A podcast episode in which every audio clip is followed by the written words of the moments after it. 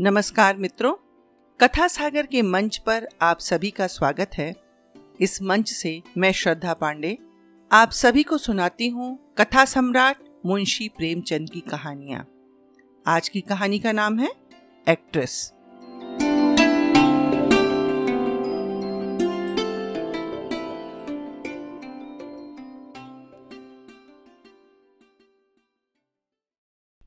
रंगमंच का पर्दा गिर गया।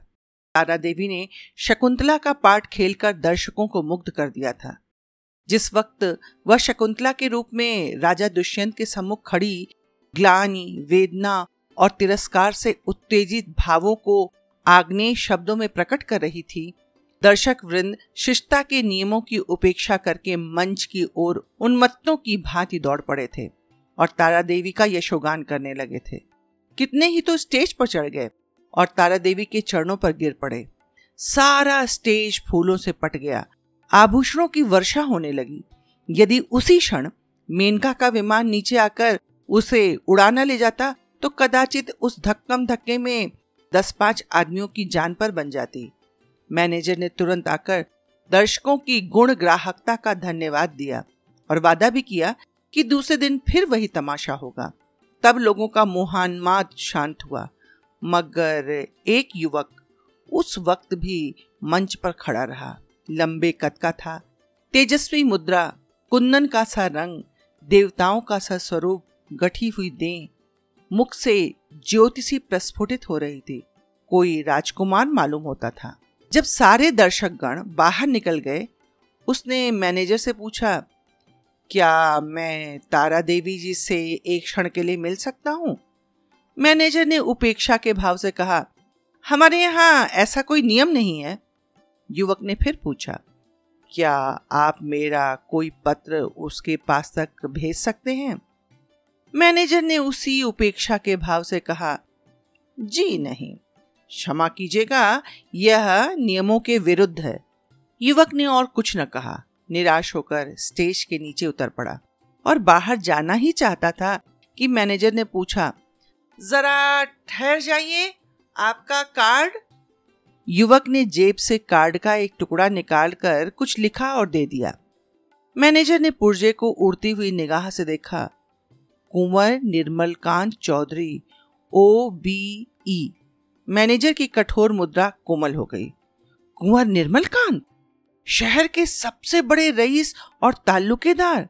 साहित्य के उज्जवल रत्न संगीत के सिद्धस्त आचार्य, उच्च कोटि के विद्वान, आठ दस लाख सालाना के नफेदार, जिनके दान से देश की कितनी ही संस्थाएँ चलती थीं, इस समय एक शुद्र प्रार्थी के रूप में खड़े थे। मैनेजर अपने उपेक्षा भाव पर लज्जित हो गया। विनम्र शब्दों में बोला, क्षमा कीजिएगा, मुझसे बड़ा अपराध हुआ है। मैं अभी अभी, बस अभी तारा देवी के पास हुजूर का कार्ड लिए जाता हूँ। कुंवर साहब ने उससे रुकने का इशारा करके कहा, नहीं, अभी रहने दीजिए, मैं कल पाँच बजे आऊँगा। इस वक्त तारा देवी को कष्ट होगा। यह उनके विश्राम का समय है, मैनेजर। मुझे विश्वास है कि वह आपकी खातिर इतना कष्ट सहर्ष सह लेंगे। मैं एक मिनट में आता हूँ। किंतु कुंवर साहब अपना परिचय देने के बाद अब अपनी आतुरता पर संयम का पर्दा डालने के लिए विवश थे। मैनेजर को सज्जनता का धन्यवाद दिया और कल आने का वादा करके चले गए।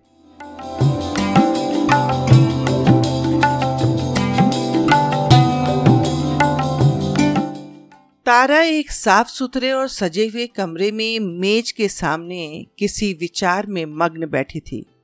रात का वह दृश्य उसकी आँखों के सामने नाच रहा था। ऐसे दिन जीवन में क्या बार बार आते हैं? कितने मनुष्य उसके दर्शनों के लिए विकल हो रहे थे। बस एक दूसरे पर फट पड़ते थे। कितनों को उसने पैरों से ठुकरा दिया था। हाँ ठुकरा दिया था। मगर उस समूह में केवल एक दिव्य मूर्ति अविचलित रूप से खड़ी थी। उसकी आँखों में कितना गंभीर अनुराग था। कितना दृढ़ संकल्प था। ऐसा जान पड़ता था, मानो दोनों नेत्र उसके हृदय में चुभे जा रहे हों। आज फिर उस पुरुष के दर्शन होंगे या नहीं, कौन जानता है। लेकिन यदि आज उनके दर्शन हुए तो तारा उनसे एक बार बातचीत किए बिना जाने न देगी। ये सोचते हुए उसने आईने की ओर देखा। कमल का सा फूल खिला था। कौन कह सकता था कि यह नव विकसित पुष्प पैतीस बसंतों की बहार देख चुका है? वह कांति, वह कोमलता, वह चपलता, वह माधुर्य किसी नव यौवना को लज्जित कर सकता था।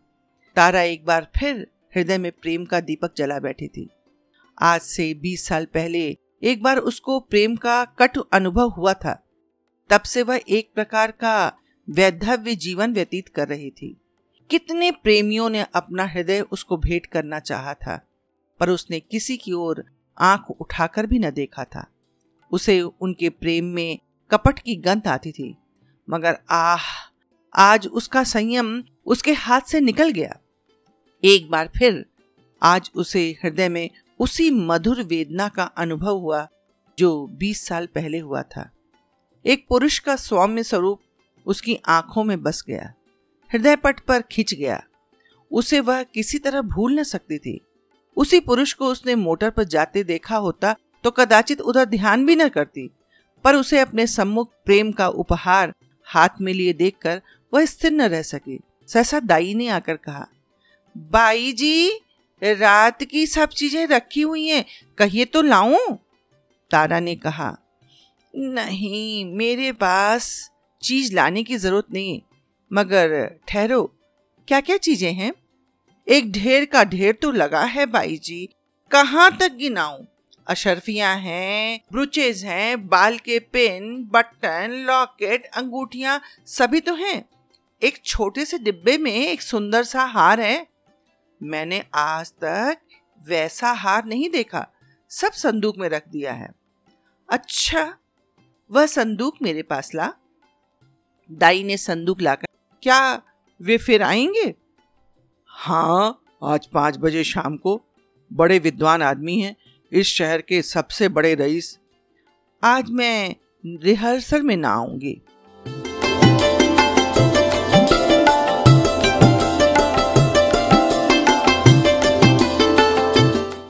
कुंवर साहब आ रहे होंगे। तारा आईने के सामने बैठी है और दाई उसका श्रृंगार कर रही है। श्रृंगार भी इस जमाने की एक विद्या है। पहले परिपाटी के अनुसार ही श्रृंगार किया जाता था। कवियों, चित्रकारों और रसिकों ने श्रृंगार की मर्यादा से बांधी थी। आँखों के लिए काजल लाजमी था, हाथों के लिए मेहंदी, पाँव के लिए महावर। एक एक अंग एक एक आभूषण के लिए निर्दिष्ट था। आज वह परिपाटी नहीं रही। आज प्रत्येक रमणी अपनी सुरुचि, सुबुद्धि और तुलनात्मक भाव से श्रृंगार करती है। उसका सौंदर्य किस उपाय से आकर्षता की सीमा पर पहुँच सकता है यही उसका आदर्श होता है। तारा इस कला में निपुण थी। वह पंद्रह साल से इस कंपनी में थी और यह समस्त जीवन उसने पुरुषों के हृदय से खेलने में ही व्यतीत किया था। किस चितवन से, किस मुस्कान से, किस अंगड़ाई से, किस तरह केशों को बिखेर देने से दिलों का कत्ले आम हो जाता है, इस कला में कौन उससे बढ़कर हो सकता था? आज उसने चुन चुनकर अजमाए हुए तीर तरकश से निकाले और जब अपने अस्त्रों से सचकर वह दीवान खाने में आई तो जान पड़ा, मानो संसार का सारा माधुर्य उसकी बलाएँ ले रहा है। वह मेज के पास खड़ी होकर कुंवर साहब का कार्ड देख रही थी। उसके कान मोटर की आवाज़ की ओर लगे थे। वह चाहती थी कि कुंवर साहब इसी वक्त आ जाएँ और उसे इसी अंदाज में खड़े देखें। इसी अंदाज से वह उसके अंग प्रत्यंगों की पूर्ण छवि देख सकते थे। उसने अपने श्रृंगार कला से काल पर विजय पा ली थी। कौन कह सकता था कि यह चंचल नवयवना उस अवस्था को पहुँच चुकी है जब हृदय को शांति की इच्छा होती है। वह किसी आश्रम के लिए आतुर हो उठता है और उसका अभिमान नम्रता के आगे सिर झुका देता है। तारा देवी को बहुत इंतज़ार न करना पड़ा। कुंवर साहब शायद मिलने के लिए उससे भी अधिक उत्सुक थे। दस ही मिनट के बाद उनकी मोटर की आवाज़ आई। तारा संभल गई। एक क्षण में कुंवर साहब ने कमरे में प्रवेश किया। तारा शिष्टाचार के लिए हाथ मिलाना ही भूल गई। प्रौढ़ावस्था में भी प्रेम की उद्विग्नता और असावधानी कुछ कम नहीं होती। वह किसी सलज्जा युवती की भांति सिर झुकाए खड़ी रही। कुंवर साहब की निगाह आते ही उसकी गर्दन पर पड़ी। वह मोतियों का हार, जो उन्होंने रात को भेंट किया था, चमक रहा था। कुंवर साहब को इतना आनंद और कभी न हुआ। उन्हें एक क्षण के लिए ऐसा जान पड़ा, मानो उनकी जीवन की सारी अभिलाषा पूरी हो गई। बोले, मैंने आपको आज इतने सवेरे कष्ट दिया। क्षमा कीजिएगा, यह तो आपके आराम का समय होगा। तारा ने सिर से खिसकती हुई साड़ी को संभाल कर कहा इससे ज़्यादा आराम और क्या हो सकता है कि आपके दर्शन हुए? मैं इस उपहार के लिए आपको धन्यवाद देती हूँ। अब तो कभी कभी मुलाकात होती रहेगी? निर्मल कांत ने मुस्कुराकर कहा कभी कभी नहीं नहीं रोज। आप चाहे मुझसे मिलना न पसंद करें, पर एक बार इस जोड़ी पर सिर झुका ही जाऊँगा। तारा ने मुस्कुराकर उत्तर दिया, उसी वक्त तक जब तक कि मनोरंजन की कोई नई वस्तु नज़र ना आ जाए। क्यों? मेरे लिए यह मनोरंजन का विषय नहीं, ज़िंदगी और मौत का सवाल है। हाँ तुम इसे विनोद समझ सकती हो, मगर कोई परवाह नहीं। तुम्हारे मनोरंजन के लिए यदि मेरे प्राण भी निकल जाएँ तो मैं अपना जीवन सफल समझूँगा। दोनों तरफ़ से इस प्रीति को निभाने के वायदे हुए, फिर दोनों ने नाश्ता किया। और कल भोज का न्योता देकर कुंवर साहब विदा हुए।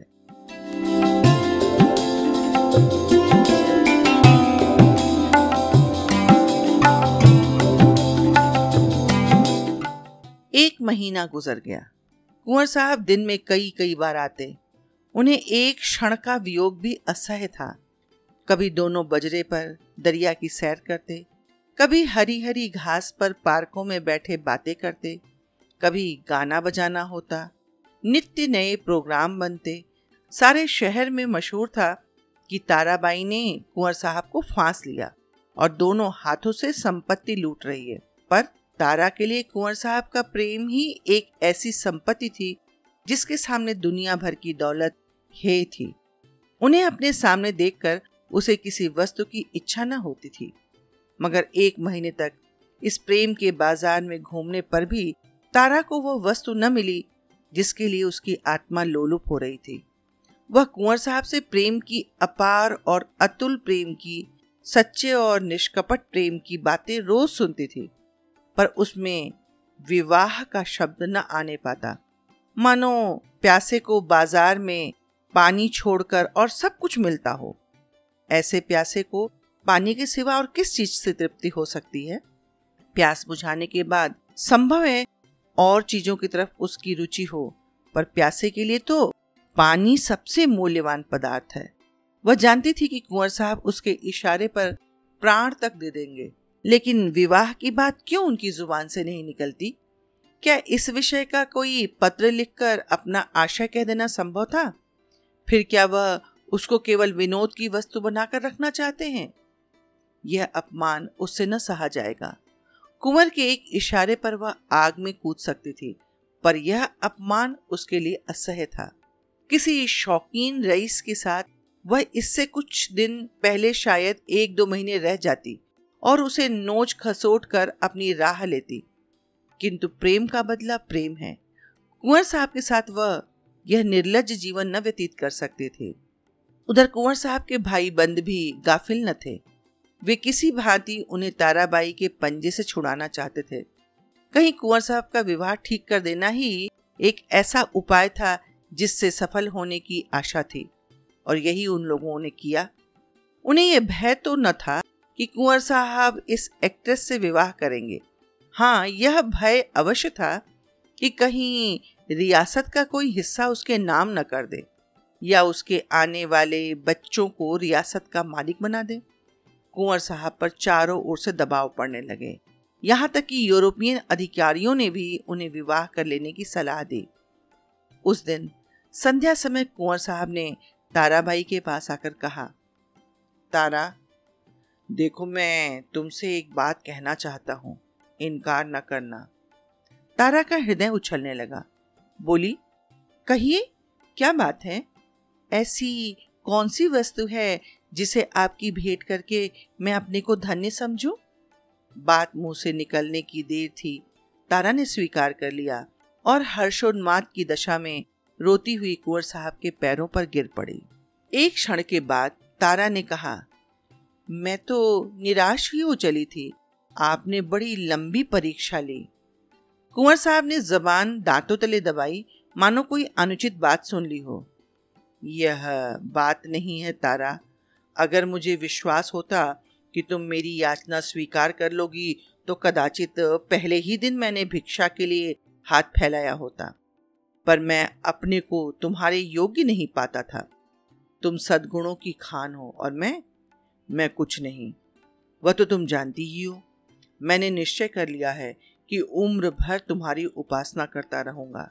शायद कभी प्रसन्न होकर तुम मुझे बिना मांगे ही वरदान दे दो। बस यही मेरी अभिलाषा थी। मुझमें अगर कोई गुण है तो यही कि मैं तुमसे प्रेम करता हूँ। जब तुम साहित्य या संगीत या धर्म पर अपने विचार प्रकट करने लगती हो तो मैं दंग रह जाता हूँ और अपनी शुद्रता पर लज्जित हो जाता हूँ। तुम मेरे लिए सांसारिक नहीं, स्वर्गीय हो। मुझे आश्चर्य यह है कि इस समय मैं मारे खुशी के पागल क्यों नहीं हो जाता? कुंवर साहब देर तक अपने दिल की बातें कहते रहे। उनकी वाणी कभी इतनी प्रगल्भ न हुई थी। तारा सिर झुकाए सुनती थी, पर आनंद की जगह उसके मुख पर एक प्रकार का शोभ, लज्जा से मिला हुआ अंकित हो रहा था। यह पुरुष इतना सरल हृदय, इतना निष्कपट, इतना विनीत, इतना उदार। सहसा कुंवर साहब ने पूछा तो मेरे भाग्य किस दिन उदय होंगे तारा? दया करके बहुत दिनों के लिए न टालना। तारा ने कुंवर साहब की सरलता से परास्त होकर चिंतित स्वर में कहा, कानून का क्या कीजिएगा? कुंवर साहब ने तत्परता से उत्तर दिया, इस विषय में तुम निश्चिंत रहो, तारा। मैंने वकीलों से पूछ लिया है। एक कानून ऐसा है, जिसके अनुसार हम और तुम एक प्रेम सूत्र में बन सकते हैं। उसे सिविल मैरिज कहते हैं। बस आज ही के दिन वह शुभ मुहूर्त आएगा। क्यों? तारा सिर झुकाए रही। बोल न सकी। मैं प्रातः कल आऊँगा, तैयार रहना। तारा सिर झुकाए रही। मुँह से फिर भी एक शब्द ना निकला। कुंवर साहब चले गए, पर तारा वही मूर्ति की भांत बैठी रही। पुरुषों के हृदय से क्रीड़ा करने वाली चतुर नारी क्यों इतनी विमूढ़ हो गई है?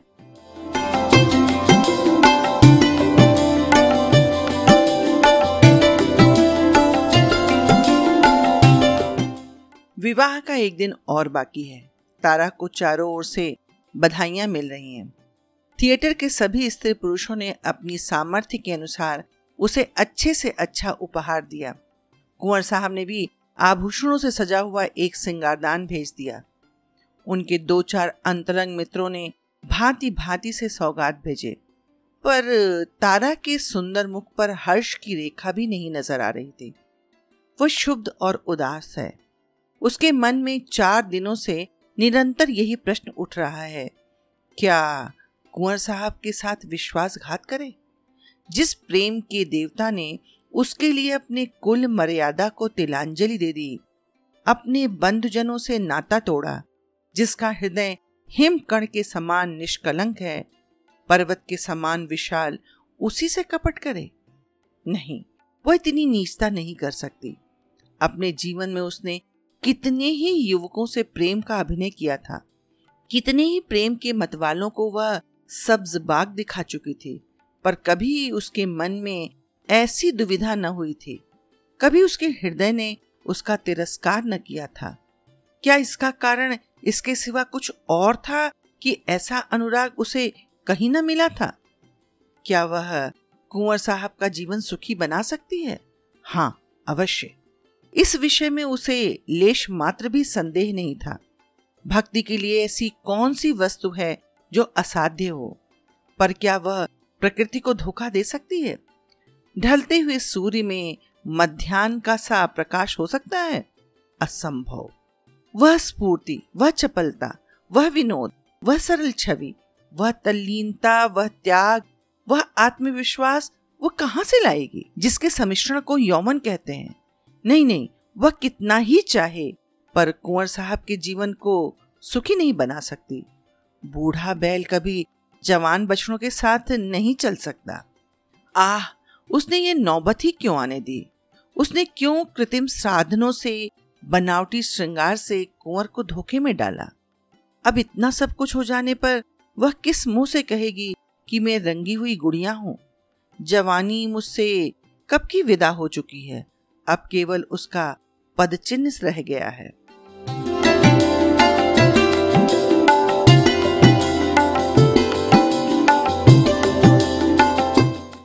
रात के बारह बज गए। तारा मेज के सामने इन्हीं चिंताओं में मग्न बैठी हुई थी। मेज पर उपहारों के ढेर लगे हुए थे, पर वह किसी चीज़ की ओर आँख उठाकर भी न देखती थी। अभी चार दिन पहले वह इन्हीं चीज़ों पर प्राण देती थी। उसे हमेशा ऐसी चीज़ों की तलाश रहती थी जो काल के चिन्हों को मिटा सके। पर अब उन्हीं चीज़ों से उसे घृणा हो रही थी। प्रेम सत्य है और सत्य और मिथ्या दोनों एक साथ नहीं रह सकते। तारा ने सोचा, क्यों ना यहाँ से कहीं भाग जाए? किसी ऐसी जगह चली जाए जहाँ कोई उसे जानता ना हो। कुछ दिनों के बाद कुंवर साहब का विवाह हो जाए तो फिर आकर उनसे मिले और सारा वृत्तांत उनसे कह सुनाए। इस समय कुंवर पर वज्रपात सा होगा। हाय, न जाने उनकी क्या दशा होगी, पर उसके लिए इसके सिवा और कोई मार्ग नहीं है। अब उनके दिन रो रो कर कटेंगे, लेकिन उसे कितना ही दुख क्यों ना हो। वह अपने प्रियतम के साथ छल नहीं कर सकती। उसके लिए इस स्वर्गीय प्रेम की स्मृति इसकी वेदना ही बहुत है। इससे अधिक उसका अधिकार नहीं। दाई ने आकर कहा, बाई जी, चलिए, कुछ थोड़ा सा भोजन कर लीजिए। अब तो बारह बज गए। तारा ने कहा, नहीं, भूख नहीं है। तुम जाकर खा लो। दाई, देखिए, मुझे भूल न जाइएगा। मैं भी आपके साथ चलूँगी। अच्छे अच्छे कपड़े बनवा रखे हैं ना? अरे भाई जी, मुझे अच्छे कपड़े लेकर क्या करना? आप अपना कोई उतारा दे दीजिएगा। दाई चली गई। तारा ने घड़ी की ओर देखा, सचमुच बारह बज गए थे। केवल छह घंटे और। प्रातःकाल, कुंवर साहब उसे विवाह मंदिर में ले जाने के लिए आ जाएँगे।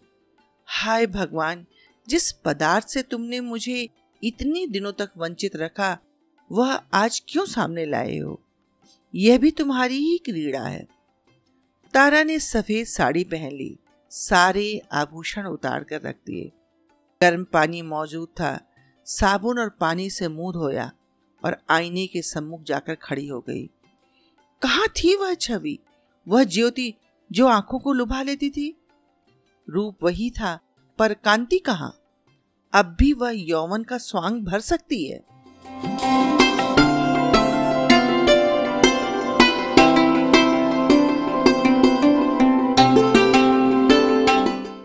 तारा को अब वहाँ एक क्षण भी और रहना कठिन हो गया।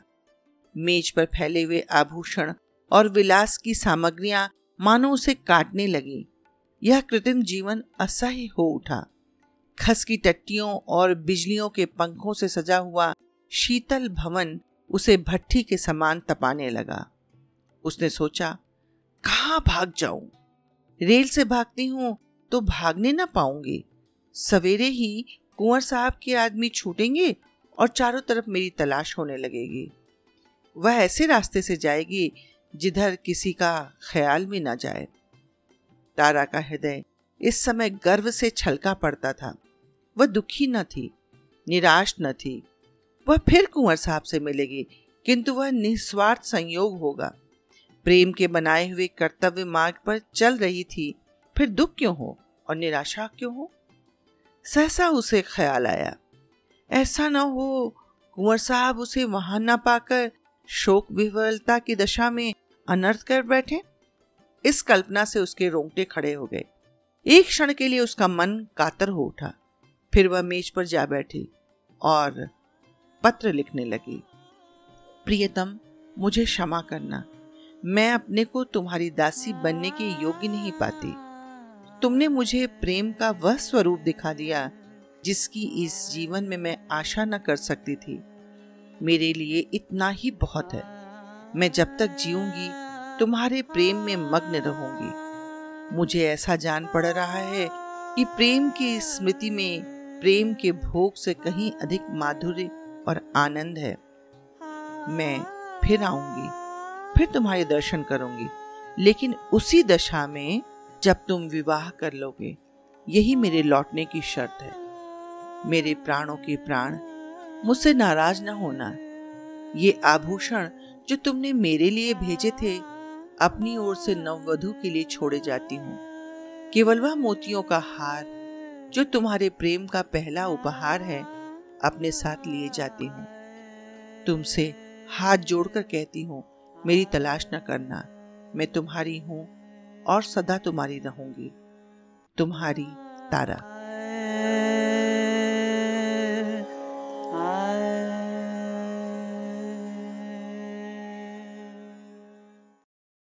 ये पत्र लिखकर तारा ने मेज पर रख दिया। मोतियों का हार गले में डाला और बाहर निकल आई। थिएटर हॉल से संगीत की ध्वनि आ रही थी। एक क्षण के लिए उसके पैर बंद गए। पंद्रह वर्षों का पुराना संबंध आज टूट रहा था। सहसा उसने मैनेजर को आते देखा। उसका कलेजा धक से हो गया। वह बड़ी तेज़ी से लपक कर दीवार की आड़ में खड़ी हो गई। जो ही मैनेजर निकल गया, वह हाथे से बाहर आई और कुछ दूर गलियों में चलने के बाद उसने गंगा का रास्ता पकड़ा। गंगा तट पर सन्नाटा छाया हुआ था। दस पाँच साधु वैरागी धूनियों के सामने लेटे थे।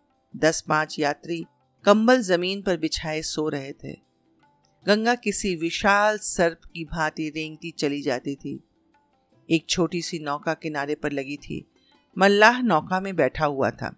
तारा ने मल्लाह को पुकारा, ओ माँ जी क्या उस पार नाव ले चलेगा?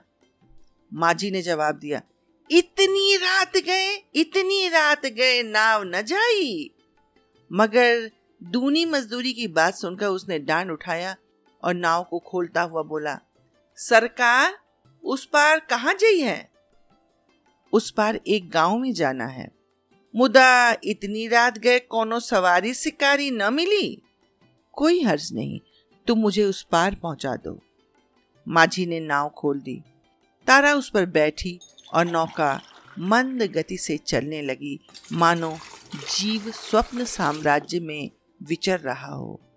इसी समय एकादशी का चाँद पृथ्वी से उस पार अपनी उज्जवल नौका खेता हुआ निकला और व्योम सागर को पार करने लगा। धन्यवाद।